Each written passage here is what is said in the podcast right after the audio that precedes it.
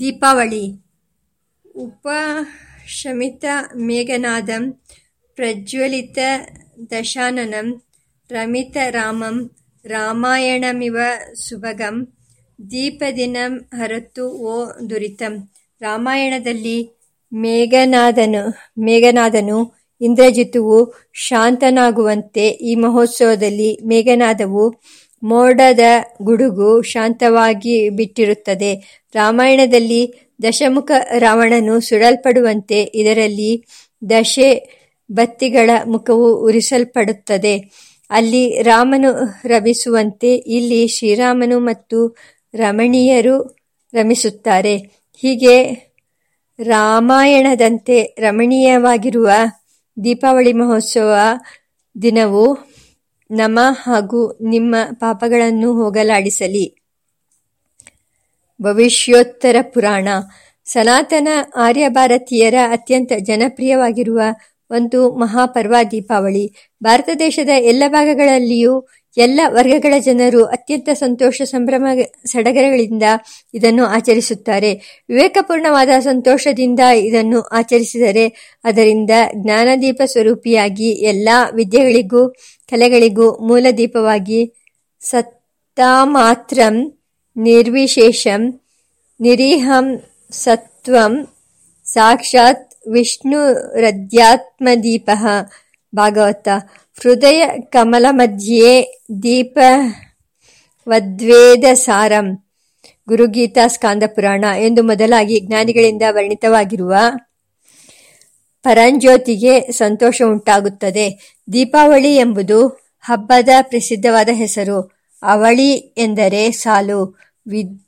ವಿದ್ಯಾಳಿ ರಾವಳಿಹಿ ಪಂಕ್ತಿಃ ದೀಪಾವಳಿ ಎಂದರೆ ದೀಪಗಳ ಸಾಲು. ಅಂತಹ ದೀಪಗಳ ಪರಂಪರೆಯನ್ನು ಹೊಂದಿರುವುದರಿಂದ ಹಬ್ಬಕ್ಕೆ ಈ ನಾಮಧೇಯ.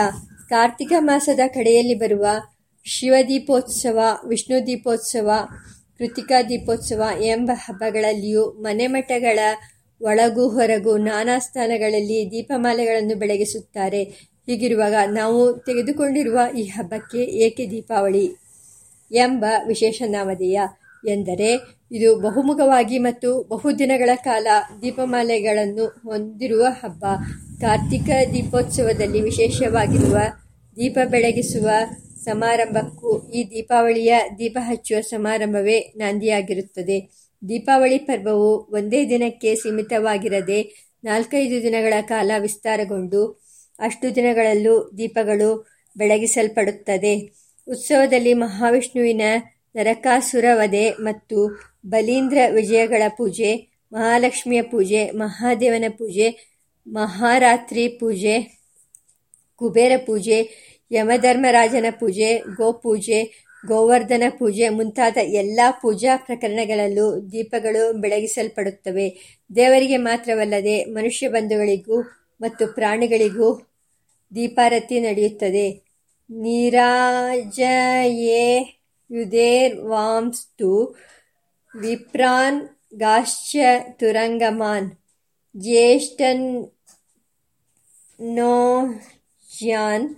ಜಂಗನ್ಯಾಶ್ಚ ಜಗನ್ಯಾಶ್ಚ ಮಾತೃಮುಖ್ಯಾಶ್ಚ ಯೋಷಿತಃ ಮನೆಯ ನಾನಾ ಭಾಗಗಳಲ್ಲಿ ಮಾತ್ರವಲ್ಲದೆ ದೇವಾಲಯ, ಆಶ್ರಮ, ಮಠ, ನದಿ ತೀರ ಸಮುದ್ರ ತೀರ ಚೌಕಗಳಲ್ಲಿಯೂ ದೀಪಗಳು ಹಚ್ಚಲ್ಪಡುತ್ತವೆ. ವಿಶಿಷ್ಟವಾದ ಆಕಾಶದೀಪವೂ ಹಚ್ಚಲ್ಪಡುತ್ತದೆ. ಎಣ್ಣೆ ತುಪ್ಪಗಳ ದೀಪಗಳ ಪ್ರಕಾಶ ಮಾತ್ರವಲ್ಲದೆ ಮದ್ದಿನ ಪಟಾಕಿ ಬಾಣ ಬಿರುಸುಗಳ ಪ್ರಕಾಶವು ಹರಡುತ್ತದೆ. ದೀಪದಾನವು ನಡೆಯುತ್ತದೆ. ಹೀಗೆ ಎಲ್ಲ ರೀತಿಗಳಲ್ಲಿಯೂ ದೀಪಮಯವಾಗಿರುವ ಪರ್ವವಾಗಿರುವುದರಿಂದ ದೀಪಾವಳಿ ಎಂಬ ಹೆಸರು ಇದಕ್ಕೆ ಅತ್ಯಂತ ಅನ್ವರ್ಥವಾಗಿದೆ. ದೀಪಾಲಿಕಾ, ದೀಪೋತ್ಸವ ಮತ್ತು ದೀಪಗಳೆಂಬ ಹೆಸರುಗಳಿಂದ ಇದು ಕರೆಯಲ್ಪಡುವುದಕ್ಕೂ ಇದೇ ಕಾರಣ.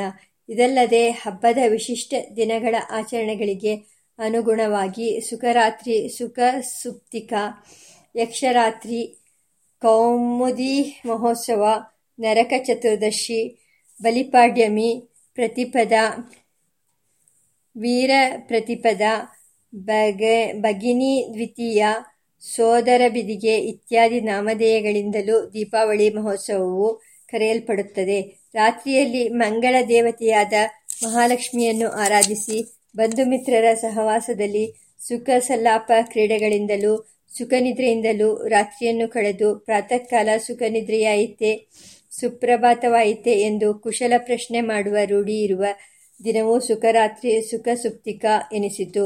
ಯಕ್ಷರಾಜ ಕುಬೇರನನ್ನು ಪೂಜಿಸಿ ಯಕ್ಷಗಾನವನ್ನು ಅನುಭವಿಸುವುದರಿಂದ ಯಕ್ಷರಾತ್ರಿ ಎಂಬ ಹೆಸರನ್ನು ಆ ದಿನವೂ ಪಡೆಯಿತು. ನರಕನನ್ನು, ನಾರಾಯಣನು ಸಂಹರಿಸಿದ ಸ್ಮರಣೆಗಾಗಿ ನರಕ ಚತುರ್ದಶಿ ಎಂಬ ನಾಮಕರಣವಾಯಿತು ವೀರ ಭಾಗವತ ಶಿರೋಮಣಿಯಾದ ಬಲಿಚಕ್ರವರ್ತಿಯ ಪೂಜಾ ದಿನವು ಬಲಿ ವೀರ ಪ್ರತಿಪದ ಎಂದು ಕರೆಯಲ್ಪಟ್ಟಿತು. ಸೋದರರು, ಸೋದರಿಯ ಮನೆಗೆ ಹೋಗಿ ಪರಸ್ಪರ ಸಂಭಾವನೆಯ ಸಂತೋಷವು ನಡೆಯುವ ಕಡೆಯ ದಿನವು ಸೋದರ ಬಿದಿಗೆ ಭಗಿನಿ ದ್ವಿತೀಯ ಎಂದೆನಿಸಿತು. ಯಮಧರ್ಮರಾಜನು ತನ್ನ ಭಗಿನಿಯಾದ ಯಮುನಾದೇವಿಯ ಮನೆಗೆ ದಯಮಾಡಿಸಿದ ದಿನ ಎಂಬ ನೆನಪಿಗಾಗಿ ಆ ದಿನವು ಯಮದ್ವಿತೀಯ ಎಂದು ಕರೆಯಲ್ಪಟ್ಟಿತು.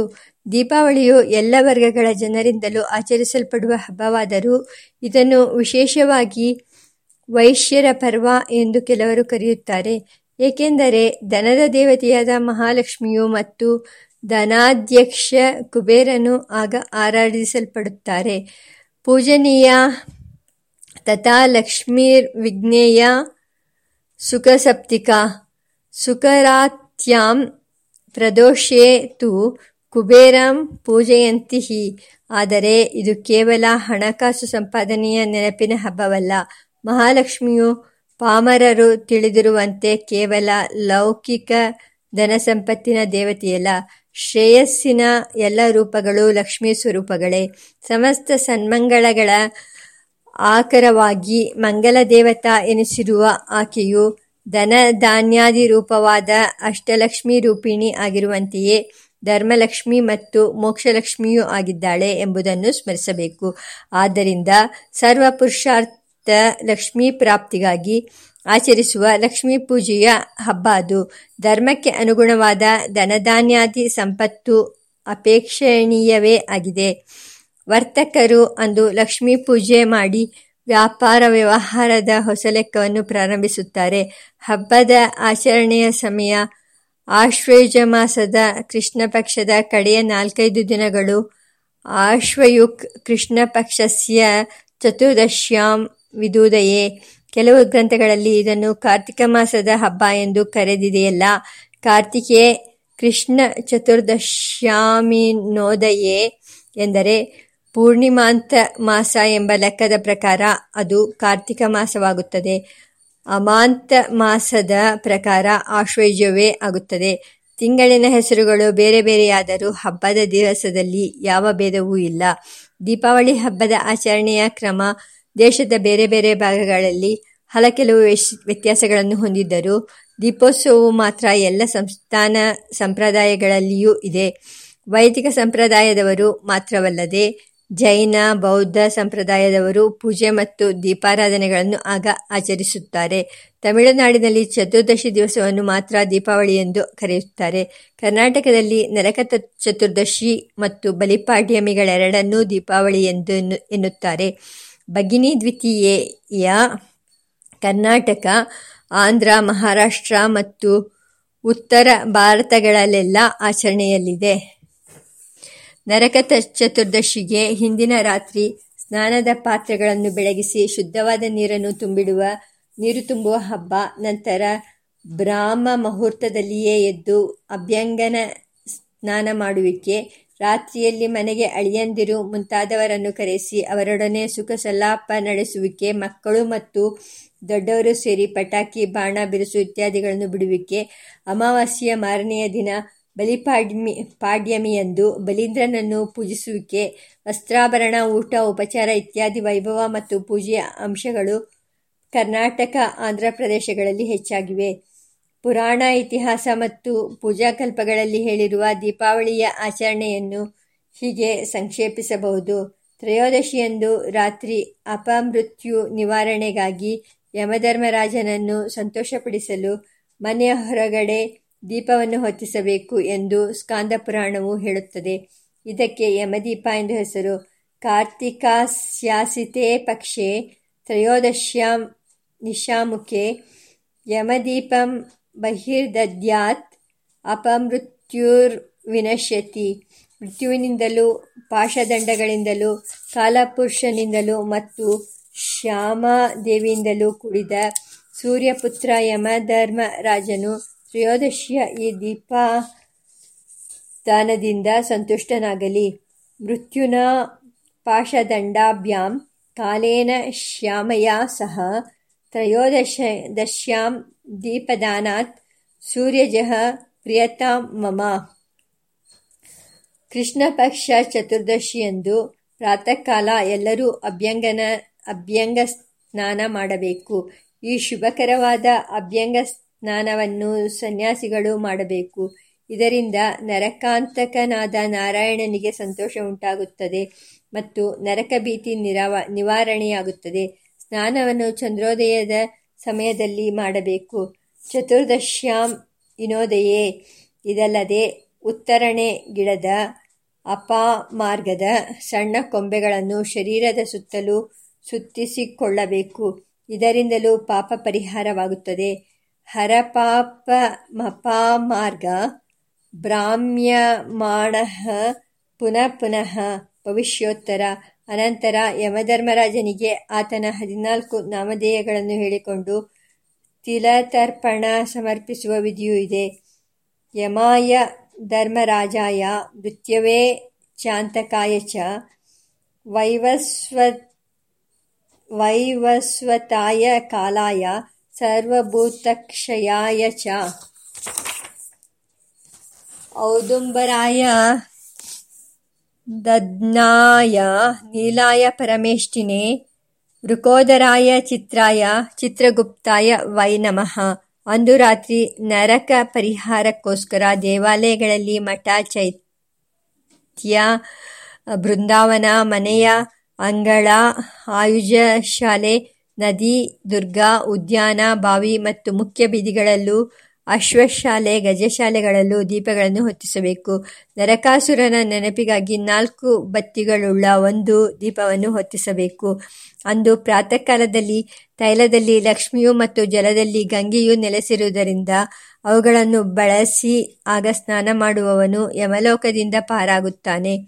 ಆ ಲಕ್ಷ್ಮಿಯು ಪರಿಹಾರವಾಗುತ್ತ ಅಲಕ್ಷ್ಮಿಯು ಪರಿಹಾರವಾಗುತ್ತದೆ ಎಂದು ಶಾಸ್ತ್ರಗಳು ಹೇಳುತ್ತವೆ. ತೈಲೇ ಲಕ್ಷ್ಮೀರ್ಜಲೆ ಗಂಗಾ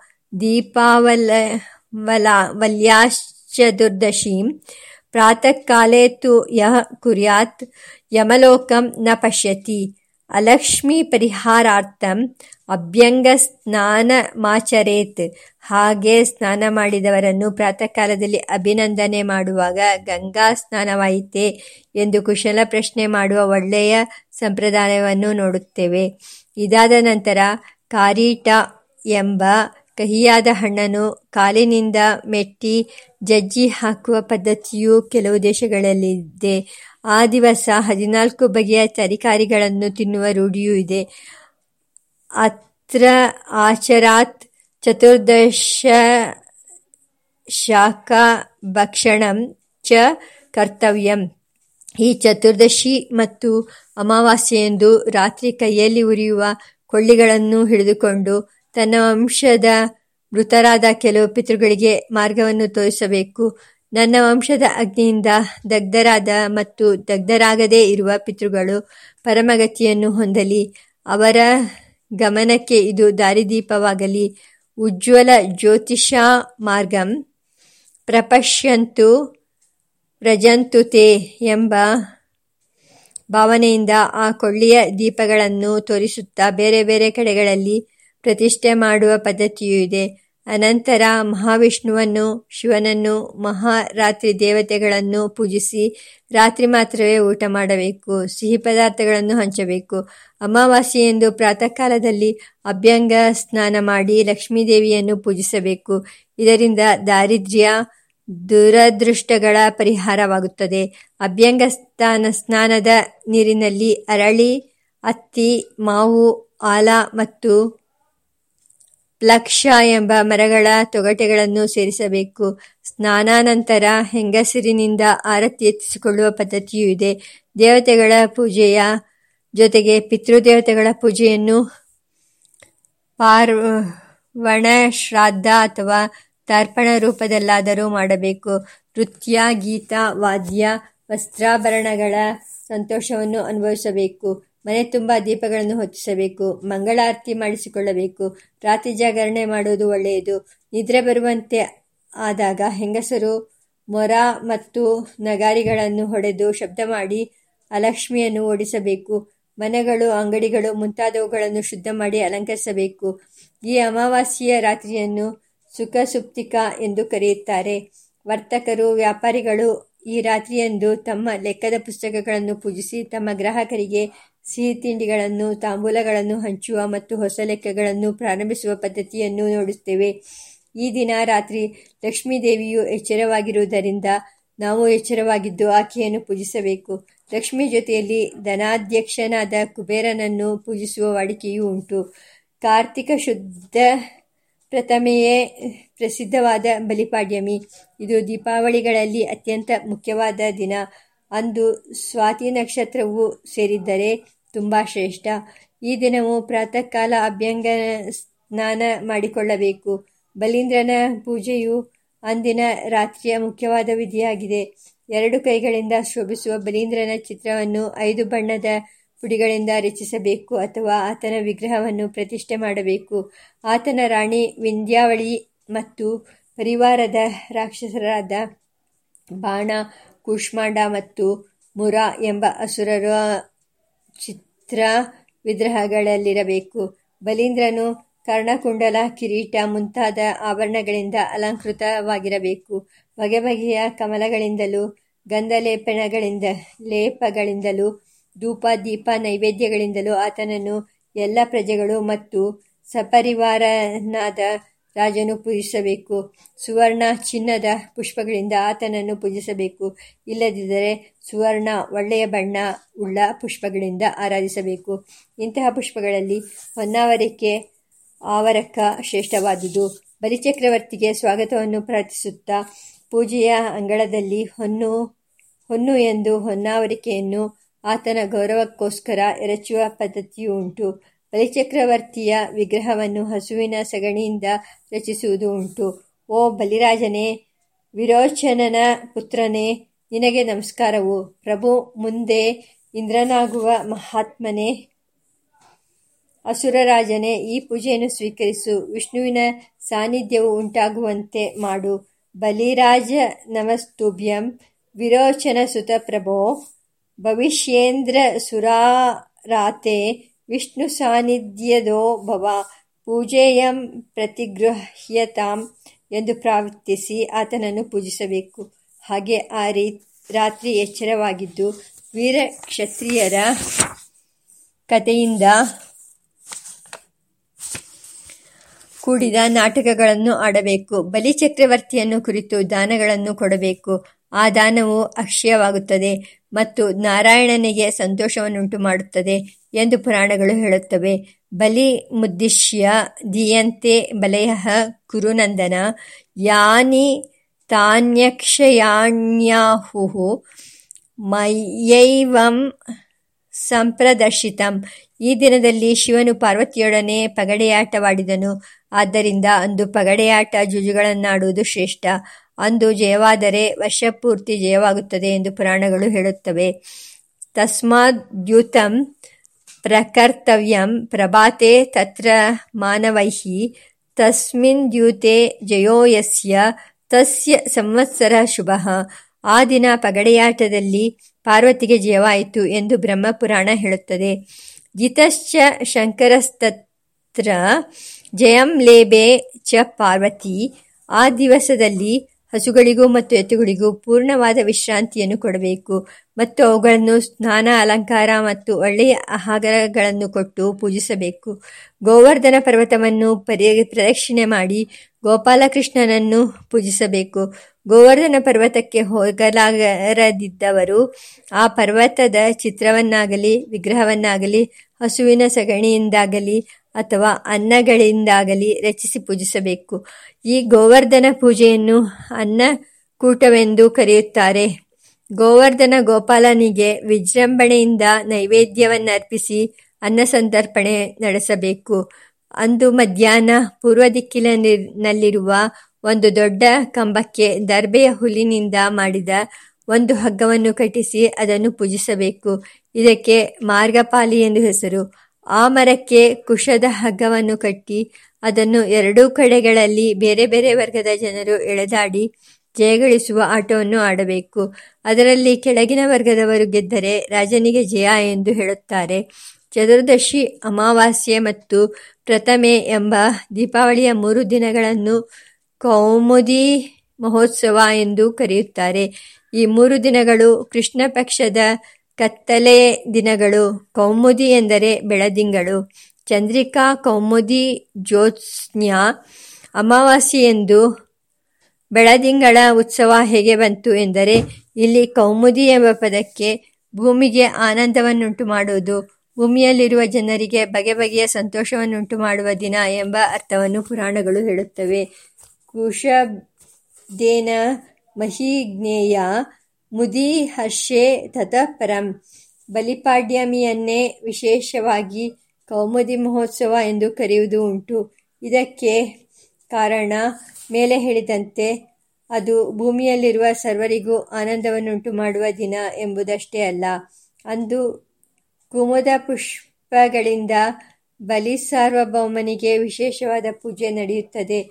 ಕುಮುದಾನಿ ಬಲೆಯ ಸ್ವಾದೀಯಂತೆಸ್ಯಾಂ ಯುಧಿಷ್ಠರ ಅರ್ಥಾರ್ಥೆ ಪಾರ್ಥ ಭೂಮೌ ಚ ತೇನೈಷ ಕೌಮುದಿ ಸ್ಮೃತ ಕಾರ್ತಿಕ ಶುದ್ಧ ದ್ವಿತೀಯ ಒಂದು ಅತ್ಯಂತ ಆನಂದಕರವಾದ ಉತ್ಸವದ ದಿನ. ಅದನ್ನು ಭ್ರಾತೃ ದ್ವಿತೀಯ, ಯಮ ದ್ವಿತೀಯ, ಭಗಿನಿ ದ್ವಿತೀಯ ಅಥವಾ ಸೋದರ ಬಿದಿಗೆ ಎಂದು ಕರೆಯುತ್ತಾರೆ. ಆ ದಿವಸ ಯಮಧರ್ಮರಾಜನು ತನ್ನ ಸೋದರಿಯಾದ ಯಮುನಾದೇವಿಯ ಮನೆಗೆ ತೆರಳಿ ಆಕೆಯ ಆತಿಥ್ಯವನ್ನು ಸ್ವೀಕರಿಸಿ ಗೌರವಿಸಿದ. ಆದುದರಿಂದ ಅಂದು ಮಧ್ಯಾಹ್ನ ಪುರುಷರು ತಮ್ಮ ಸ್ವಂತ ಮನೆಗಳಲ್ಲಿ ಊಟ ಮಾಡಬಾರದು. ಅಂದರೆ ಸೋದರಿಯರ ಮನೆಗೆ ಹೋಗಿ ಅವರ ಕೈಯಿಂದ ಪ್ರೀತಿಯ ಭೋಜನವನ್ನು ಸ್ವೀಕರಿಸಬೇಕು ಮತ್ತು ಅವರಿಗೆ ಶ್ರೇಷ್ಠವಾದ ಉಡುಗೊರೆಯನ್ನು ಕೊಟ್ಟು ಗೌರವಿಸಬೇಕು. ಯಮನಿಗೂ, ಯಮುನಾದೇವಿಗೂ, ಚಿತ್ರಗುಪ್ತನಿಗೂ ಇಬ್ಬರೂ ಆರ್ಘ್ಯವನ್ನು ಅರ್ಪಿಸಿ ಪೂಜೆ ಸಲ್ಲಿಸಬೇಕು. ಯಮಂ ಚ ಯಮುನಾಂ ಚೈವ ಚಿತ್ರಗುಪ್ತಂ ಚ ಪೂಜಯೇತ್. ಆರ್ಘ್ಯಶ್ಚಾತ್ರ ಪ್ರದಾತವ್ಯೋ ಯಮಾಯ ಸಹಜ ದ್ವಯೈಹಿ. ಮಾರ್ಕಾಂಡೇಯನೇ ಮುಂತಾದ ಚಿರಂಜೀವಿಗಳನ್ನು ಸ್ತೋತ್ರ ಮಾಡಬೇಕು. ಮಾರ್ಕಾಂಡೇಯ ಬಲಿವ್ಯಾಸ ಹನುಮಂತ ವಿಭೀಷಣ, ಕೃಪ ಪರಶುರಾಮ ಮತ್ತು ಅಶ್ವತ್ಥಾಮ ಇವರು ಎಂಟು ಮಂದಿ ಚಿರಂಜೀವಿಗಳು. ಓ ಸೂರ್ಯಪುತ್ರನೇ, ಪಾಶಹಸ್ತನೇ, ಯಮನೆ, ಅಂತಕನೇ, ಕಾಲನೇ, ಈ ಸೋದರ ಬಿದಿಗೆಯಲ್ಲಿ ನಾನು ಮಾಡಿದ ಪೂಜೆಯನ್ನು ಸ್ವೀಕರಿಸು. ಆರ್ಯವನ್ನು ಒಪ್ಪಿಸಿಕೊ. ನಿನಗೆ ನಮಸ್ಕಾರವು, ಓ ಭಗವಂತ. ಓ ಯಮನ ಸೋದರಿಯೇ, ಯಮುನೆಯೇ, ಸೂರ್ಯಪುತ್ರಿಯೇ, ಲೋಕಪೂಜಿತೆಯೇ, ನಿನಗೆ ನಮಸ್ಕಾರ. ನನಗೆ ವರವನ್ನು ಅನುಗ್ರಹಿಸು ಎಂದು ಯಮ ಮತ್ತು ಯಮುನೆಯರನ್ನು ಪ್ರಾರ್ಥಿಸಿ ಪೂಜಿಸಬೇಕು. ಅಂದು ಯಮುನಾ ನದಿಯಲ್ಲಿ ಸ್ನಾನ ಮಾಡಿ ಆಕೆಯನ್ನು ಪೂಜಿಸುವುದು ವಿಶೇಷ. ಸ್ವಂತ ಸೋದರಿಯರಿರದಿದ್ದರೆ ಸೋದರ ಬಿದಿಗೆಯೆಂದು ಯಾರ ಮನೆಗೆ ಹೋಗಿ ಆತಿಥ್ಯವನ್ನು ಸ್ವೀಕರಿಸಬೇಕೆಂದರೆ ಸೋದರಿಯನ್ನು ಹೋಲುವ ಸಂಬಂಧವುಳ್ಳ, ಅಂದರೆ ಚಿಕ್ಕಪ್ಪನ ಮಗಳು, ದೊಡ್ಡಪ್ಪನ ಮಗಳು, ಸ್ನೇಹಿತನ ಮಗಳು ಮುಂತಾದವರ ಮನೆಯಲ್ಲಿ ಮೇಲ್ಕಂಡ ಹಬ್ಬವನ್ನು ಆಚರಿಸಬೇಕು. ಈ ಶಾಸ್ತ್ರವಿಹಿತವಾದ ಮತ್ತು ಸಂಪ್ರದಾಯದಲ್ಲಿ ಬಂದಿರುವ ಆಚರಣೆಗಳು ಅರ್ಥಪೂರ್ಣವಾಗಿವೆಯೇ ಅಥವಾ ಕೇವಲ ಕಂದಾಚಾರವೇ ಎಂಬುದನ್ನು ವಿಮರ್ಶೆಗೆ ತೆಗೆದುಕೊಂಡಾಗ ರೂಢಿಯಲ್ಲಿರುವುದನ್ನೆಲ್ಲ ಹೇಗಾದರೂ ಸರಿಯೆಂದು ಸಮರ್ಥಿಸುವ ಪೂರ್ವಗ್ರಹ ನಮ್ಮಲ್ಲಿರಬಾರದು. ಹಾಗೆಯೇ ಅಪ್ಪ ಹಾಕಿದ ಆಲದ ಮರಕ್ಕೆ ನೇಣು ಹಾಕಿಕೊಳ್ಳಬಾರದು. ಹಳೆಯದೆಲ್ಲ ತಪ್ಪು ಹೊಸದೆಲ್ಲ ಸರಿ ಎಂಬ ಪೂರ್ವಾಗ್ರಹಕ್ಕೂ ಎಡೆಗೊಡಬಾರದು. ತೆರೆದ ಮನಸ್ಸಿನಿಂದ ವಿಚಾರ ಮಾಡಿ ನಿರ್ಣಯಕ್ಕೆ ಬರುವ ಸಿದ್ಧಾಂತವನ್ನು ಮಾತ್ರವೇ ಒಪ್ಪುವುದು ವಿವೇಕಿಗಳ ಮಾರ್ಗ. ಅಭಿಪ್ರಾಯವು ಸುಲಭವಾಗಿ ಮನವರಿಕೆಯಾಗಲೆಂದು ವಿಚಾರವನ್ನು ಇಲ್ಲಿ ಪ್ರಶ್ನೋತ್ತರ ರೂಪದಲ್ಲಿ ಮಂಡಿಸುತ್ತೇವೆ. ದೀಪಾವಳಿಯಂದು ಕಾರಿಟಾ ಎಂಬ ಕಹಿಯ ಹಣ್ಣನ್ನು ಕಾಲಿನಲ್ಲಿ ತುಡಿದು ಜಜ್ಜಿ ಹಾಕುವ ರೂಢಿಯು ದೇಶದ ಹಲ, ಕೆಲವು ಕಡೆಗಳಲ್ಲಿ ಕಂಡುಬರುತ್ತದೆ. ಈ ಆಚರಣೆಗೆ ಕಾರಣವೇನು? ಈ ಆಚರಣೆಗೆ ಶಾಸ್ತ್ರವಾಕ್ಯದ ಪ್ರಮಾಣ ನಮಗೆ ಸಿಕ್ಕದಿದ್ದರೂ ಅದು ಅರ್ಥಪೂರ್ಣವಾಗಿದೆ. ಆ ಕಹಿಯ ಹಣ್ಣು ಅನಿಷ್ಟವಾಗಿರುವ ನರಕ ದುಃಖವನ್ನು ಸೂಚಿಸುತ್ತದೆ. ನಾರಾಯಣನು ನರಕಾಸುರನ ಬಲವನ್ನು ಮೆಟ್ಟಿ ನರಕ ಸಂಹಾರ ಮಾಡಿದ ಘಟನೆಯ ಪ್ರತೀಕವಾಗಿ ಆ ಭಗವಂತನನ್ನು ಸ್ಮರಿಸುತ್ತಾ ಭಕ್ತರು ನರಕದ ಪ್ರತೀಕವಾದ ಆ ಕಹಿಯ ಹಣ್ಣನ್ನು ತುಳಿದು ಹಾಕುತ್ತಾರೆ ನಮೋ ನರಕ ಸಂತ್ರಾಸರಕ್ಷಾ ಮಂಗಳಕಾರಿಣಿ, ಕಾರಿಣೆ, ವಾಸುದೇವಾಯ ಶಾಂತಾಯ, ಕೃಷ್ಣಾಯ ಪರಮಾತ್ಮನೆ.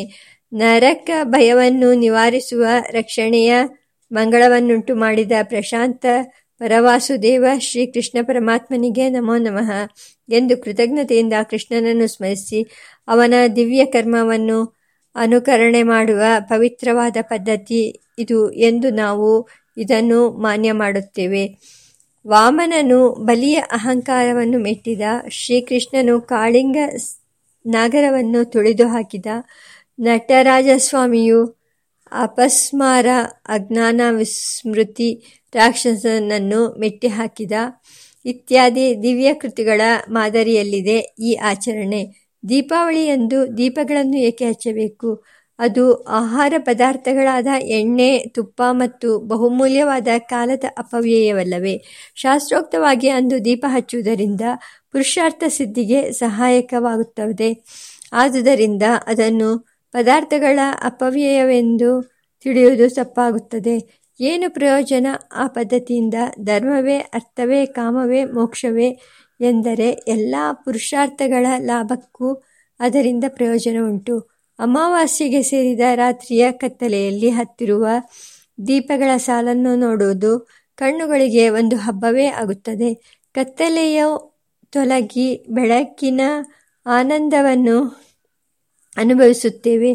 ಪ್ರಕಾಶದ ಲೌಕಿಕವಾದ ಪ್ರಯೋಜನವನ್ನು ಪಡೆಯುತ್ತೇವೆ. ದೀಪವನ್ನು ನಮ್ಮ ನಮ್ಮ ಮನೆಗಳ ಒಳಗೆ ಹಚ್ಚಿಡುವುದು ಮಾತ್ರವಲ್ಲದೆ ಮನೆಯ ಹೊರಗಡೆಯಲ್ಲಿ ರಸ್ತೆಯ ಪಕ್ಕಗಳಲ್ಲಿಯೂ ಆಕಾಶ ದೀಪವಾಗಿ ಸ್ತಂಭಗಳ ಮೇಲೆ ಎತ್ತರವಾದ ಜಾಗದಲ್ಲಿಯೂ ಹಚ್ಚಿಸುವುದರಿಂದ ನಮಗೆ ಮಾತ್ರವಲ್ಲದೆ ದಾರಿಹೋಕರಿಗೂ ಸಹಾಯವಾಗುತ್ತದೆ. ದೀಪ ಪ್ರಕಾಶವು ಕಳ್ಳಕಾಕರು ಕಣ್ಣು ಬೇನೆ ಉಳ್ಳವರು, ಸೊಳ್ಳೆ, ತಿಗಣೆ, ಮುತ್ತಾದ ಕೀಟಗಳು, ಗೂಬೆಯಂತಹ ಹಕ್ಕಿಗಳು, ಇವರುಗಳನ್ನು ಬಿಟ್ಟರೆ ಊರಿನವರಿಗೆಲ್ಲ ಉಪಯೋಗಕ್ಕೆ ಬರುವ ಮತ್ತು ನೇತ್ರಾನಂದಕರವಾದ ಪದಾರ್ಥವೇ ಆಗಿರುವುದರಿಂದ ಅದನ್ನು ಸಜ್ಜನರು ಸ್ವಾಗಿಸು, ಸ್ವಾಗತಿಸುವುದರಲ್ಲಿ ಸಂದೇಹವಿಲ್ಲ. ನಿದ್ರೆಯ ತಮಸ್ಸಿಗೆ ಪ್ರವೇಶ ಮಾಡುವಾಗ ಅದು ಅನಿಷ್ಟವಾದರೂ ಎಚ್ಚರಿಕೆಯ ನಂತರ ಅದನ್ನು ಅವರೆಲ್ಲರೂ ಸ್ವಾಗತಿಸುತ್ತಾರೆ. ಆ, ಈ ದೀಪಗಳ ಪರಂಪರೆ ಎಲ್ಲ ರಾತ್ರಿಗಳಲ್ಲೂ ಸ್ವಾಗತಾರ್ಹವಾದರೂ ಕೃಷ್ಣ ಪಕ್ಷದ ರಾತ್ರಿಯ ಕಗ್ಗತ್ತಲಿನಲ್ಲಿ ಅದಕ್ಕೆ ವಿಶೇಷವಾದ ಮಾನ್ಯತೆ ಉಂಟು. ಆದರೆ ಅಂದು ಹಚ್ಚುವ ದೀಪಗಳು ಈ ಲೌಕಿಕ ಪ್ರಯೋಜನಗಳಿಗೆ ಮಾತ್ರವೇ ಸೀಮಿತವಾಗಿಲ್ಲ. ಹೊರಗಿನ ಕತ್ತಲೆ ತೊಲಗಿಸುವುದಷ್ಟೇ ಅವುಗಳ ಉಪಯೋಗವಾಗಿದ್ದರೆ ತುಪ್ಪದ ದೀಪಗಳನ್ನು ಹತ್ತಿಸುವುದು ಶ್ರೇಷ್ಠ. ಅದರಲ್ಲಿಯೂ ಹಸುವಿನ ತುಪ್ಪದಿಂದಲೇ ದೀಪ ಹತ್ತಿಸುವುದು ಮತ್ತು ಉತ್ತಮ ಎಣ್ಣೆ, ಎಳ್ಳೆಣ್ಣೆಯ ದೀಪ ಹಚ್ಚುವುದರಿಂದ ಪೀಡಾ ಪರಿಹಾರ, ಕಣ್ಣು ಕೋರೈಸುವ ಮಹಾಪ್ರಕಾಶವನ್ನು ಉಂಟುಮಾಡುವ ವಿದ್ಯುತ್ತಿನ ದೀಪಮಾಲೆಗಳಿರುವಾಗ ತುಂಬ ಕಡಿಮೆ ಬೆಳಕನ್ನು ಕೊಡುವ ಎಣ್ಣೆ, ತುಪ್ಪ, ಬತ್ತಿ ಇತ್ಯಾದಿ ಇಂಧನಗಳನ್ನು ಬಳಸಿ ಬರುವ ದೀಪಗಳು ಏಕೆ?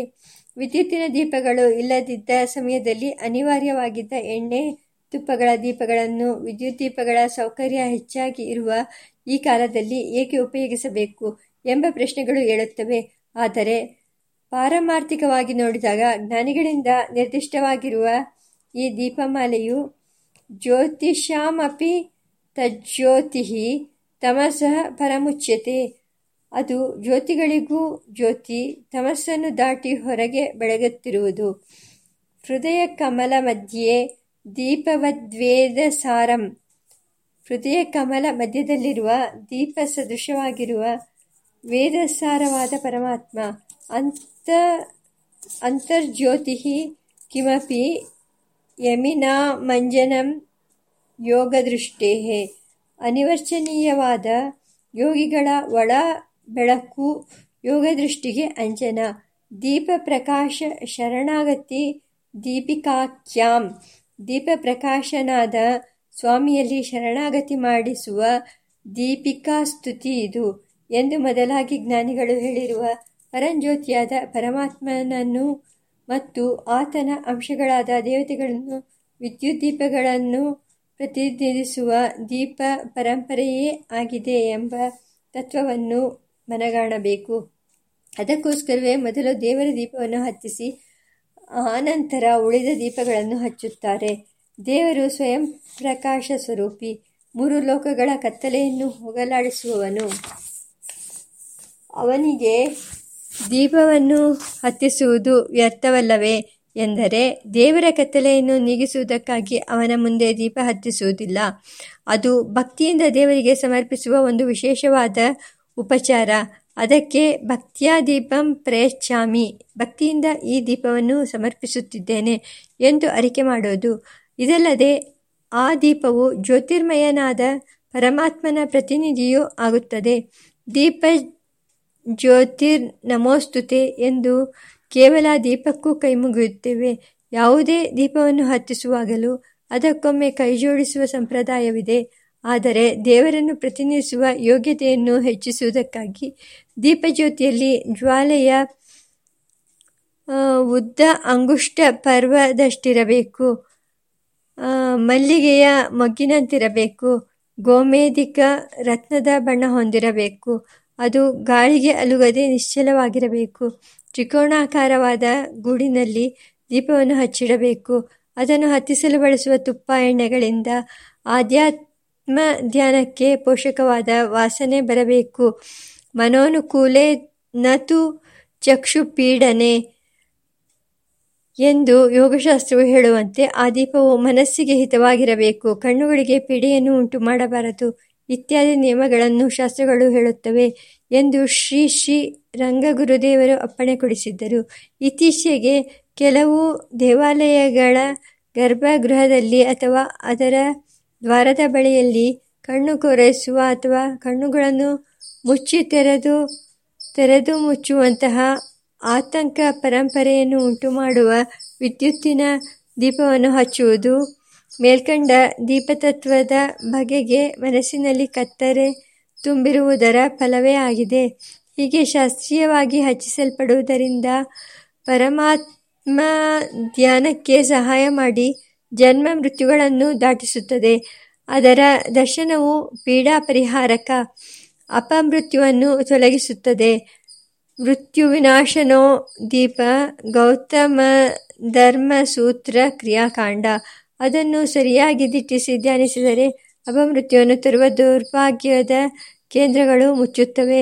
ಸೌಭಾಗ್ಯದ ಕೇಂದ್ರಗಳು ತೆರೆಯುತ್ತವೆ. ಎಲ್ಲಕ್ಕೂ ಮೇಲಾಗಿ ಸರ್ವ ಸಂತಾಪ ಪರಿಹಾರಕವಾದ ಪರಮಾತ್ಮ ದೀಪದ ಸಾಕ್ಷಾತ್ಕಾರಕ್ಕೆ ನೆರವಾಗುತ್ತದೆ. ಪರಮಾತ್ಮ ಪ್ರತಿನಿಧಿಯಾದ ಒಂದು ದೀಪವನ್ನು ದೇವರ ಸನ್ನಿಧಿಯಲ್ಲಿ ಮೊದಲು ಹತ್ತಿಸಬೇಕು. ಆನಂತರ ಅದರಿಂದ ಮತ್ತೊಂದು ದೀಪ. ಅದರಿಂದ ಮಗನೊಂದು ಮಗನೊಂದು ದೀಪ. ಹೀಗೆ ನಾನಾ ದೀಪಗಳನ್ನು ಹತ್ತಿಸಬೇಕು.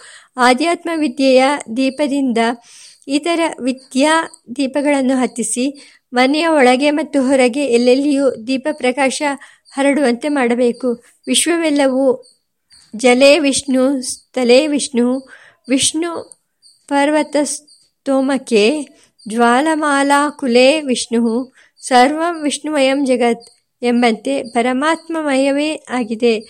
ಸತ್ತಾ ಮಾತ್ರ ನಿರ್ವಿಶೇಷಂ ನಿರೀಹಂ ಸತ್ವಂ ಸಾಕ್ಷಾತ್ ವಿಷ್ಣುರಧ್ಯಾತ್ಮ ವಿಷ್ಣುರಧ್ಯಾತ್ಮದೀಪ ಎಂಬಂತೆ ಪರಮಾತ್ಮನೇ ಆಧ್ಯಾತ್ಮ ದೀಪ ಅವನಿಂದ ಅವನ ವಿಭೂತಿಗಳಾದ ದೇವತೆಗಳು ವಿದ್ಯೆಗಳು ಪ್ರಕಾಶಗೊಂಡು ವಿಶ್ವವೆಲ್ಲ ವಿದ್ಯಾಮಯವಾಗಿದೆ ಎಂಬ ಭಾವನೆಯನ್ನು ಸ್ಪಷ್ಟಪಡಿಸಲು ಈ ನಾನಾ ದೀಪಗಳನ್ನು ಹತ್ತಿಸುವ ಪದ್ಧತಿಯನ್ನು ಜ್ಞಾನಿಗಳು ರೂಢಿಯಲ್ಲಿ ತಂದರು. ವಿಶ್ವ ವಿಜ್ಞಾನ ಮಂದಿರೆ ದೀಪಮಾಲಾ ಸಹಸ್ರಂ ಉದ್ದೀಪಯಾಮ ಎಂಬ ಶ್ರೀರಂಗ ಸರಸ್ವತಿಯನ್ನು ಇದನ್ನು ನೆನಪಿಸುತ್ತದೆ. ಆಕಾಶ ದೀಪವನ್ನು ದೀಪಾವಳಿಯ ಮಾಸದಲ್ಲಿ ಹತ್ತಿಸಬೇಕು ಎಂಬ ಶಾಸ್ತ್ರವಿದೆಯೇ ಏನು ಕಾರಣ? ಅದು ಕೂಡ ಮೇಲೆ ಹೇಳಿದ ಪರಮಾತ್ಮ ದೀಪದ ವೈಭವವನ್ನು ಘೋಷಣೆ ಮಾಡುವುದೇ ಆಗಿದೆ. ಪರಮಾತ್ಮನು ಜ್ಞಾನಾಕಾಶದಲ್ಲಿ, ದಹರಾಕಾಶದಲ್ಲಿ, ಹೃದಯ ಚಿದಂಬರದಲ್ಲಿ ಬೆಳಗುತ್ತಿರುವುದರಿಂದ ಅವನನ್ನು ಪ್ರತೀಕಿಸಲು ಅಥವಾ ಪ್ರತಿನಿಧಿಸಲು ಆಕಾಶ ದೀಪವನ್ನು ಸ್ತಂಭಗಳ ಮೇಲೆ ಹತ್ತಿಸಬೇಕೆಂದು ಶಾಸ್ತ್ರಗಳು ಹೇಳುತ್ತವೆ. ಆ ದೀಪವನ್ನು ಹತ್ತಿಸಿ ಇಡುವ ಸ್ತಂಭವು ಮನುಷ್ಯ ದೇಹವೇ ಆಗಿರುವುದರಿಂದ ಆ ಸ್ತಂಭವು ಪುರುಷ ಪ್ರಮಾಣವಾಗಿರಬೇಕೆಂಬ ನಿಯಮವನ್ನು ಶಾಸ್ತ್ರವು ಸಾರುತ್ತದೆ. ಆ ಸ್ತಂಭವೊಂದಲ್ಲಿ ದೀಪವನ್ನು ಹತ್ತಿಸಿ ಇಡುವ ಗೂಡು ಎಂಟು ದಳಗಳಿಂದ ಕೂಡಿರಬೇಕು. ಎಂಟು ದ್ವಾರಗಳ ಮೂಲಕ ದೀಪಗಳ ಪ್ರಕಾಶ ಬರಬೇಕು. ಮಧ್ಯದಲ್ಲಿ ಕರ್ಣಿಕಾ ಸ್ಥಾನದಲ್ಲಿ ಕೇಂದ್ರ ದೀಪವು ಇಡಲ್ಪಡಬೇಕು ಎಂಬಿತ್ಯಾದಿ ನಿಯಮಗಳು ಮೇಲ್ಕಂಡ ತತ್ವವನ್ನೇ ಸ್ಪಷ್ಟಪಡಿಸುತ್ತದೆ. ಹೃದಯದ ಎಂಟು ದಳಗಳ ಪದ್ಮ, ಅನಾಹತ ಚಕ್ರದ ಎಂಟು ಅರಗಳು ಮತ್ತು ಅದರ ಕರ್ಣಿಕಾ ಸ್ಥಾನದಲ್ಲಿ ಧ್ಯಾನಿಸಲ್ಪಡಬೇಕಾದ ಭಗವನ್ಮೂರ್ತಿಯ ಧ್ಯಾನ ಇವುಗಳ ಯೋಗಶಾಸ್ತ್ರದಲ್ಲಿ ಪ್ರಸಿದ್ಧವೇ ಆಗಿವೆ. ಅಷ್ಟದಳಗಳಿಂದ ಕೂಡಿ ಅಷ್ಟಾಕ್ಷರ ಮಂತ್ರದಿಂದ ಈ ಮಂತ್ರದ ಒಂದೊಂದು ಅಕ್ಷರವು ಒಂದೊಂದು ದಳಕ್ಕೆ ಸಂಬಂಧಪಟ್ಟದ್ದಾಗಿರುತ್ತದೆ. ಪ್ರತಿಪಾದಿಸಲ್ಪಡುವ ಪರಮಾತ್ಮನಾದ ನರಕಾಂತಕ ನಾರಾಯಣನನ್ನು ತಾನೇ ನರಕ ಚತುರ್ದಶಿಯೆಂದು ವಿಶೇಷವಾಗಿ ಧ್ಯಾನಿಸಿ ಪೂಜಿಸಬೇಕು. ಧ್ಯಾಯಂತಿಯೇ ಪದ್ಮ ಮಧ್ಯೆ ಸತತಂ ವ್ಯವಸ್ಥಿತಂ.